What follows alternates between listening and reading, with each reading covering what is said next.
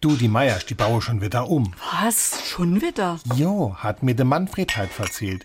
Sie bräuchte den Platz und deshalb würde sie aufs Dach von der Garage noch ein Anbau drauf sitzen. Ah, Du haben sie ja gar keine Terrasse mehr. Doch, wolle sie dann Nei an den Anbau dran bauen. Auf Stelze und mit einer Wendeltreppe nach unten in de Garde. Du lieber Gott, die wissen ja auch nicht mehr, wohin mit ihrem Geld. Der Manfred ist immer am Knoddele, umbauen oder anbauen. Jo, aber wenn du mich fragst, sieht das überhaupt nichts aus. Ein Geknaube ohne Ende, wenn du jetzt noch ein Anbau drankommen soll.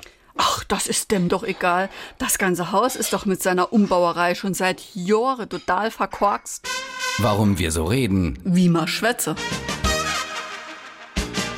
Wenn etwas verkorkst ist, dann ist es unansehnlich, verdorben, verpfuscht. Es ist einfach nicht so, wie es sein soll. Es gibt zwei Erklärungen für die Herkunft des Ausdrucks.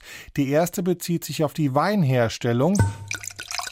Und zwar, wenn Inhaltsstoffe aus dem Korken in den Wein gelangen und diesen verderben. Zweite Möglichkeit, verkorkst geht auf das mundartliche Korksen zurück. Das bedeutet so viel wie aufstoßen infolge einer Magenverstimmung.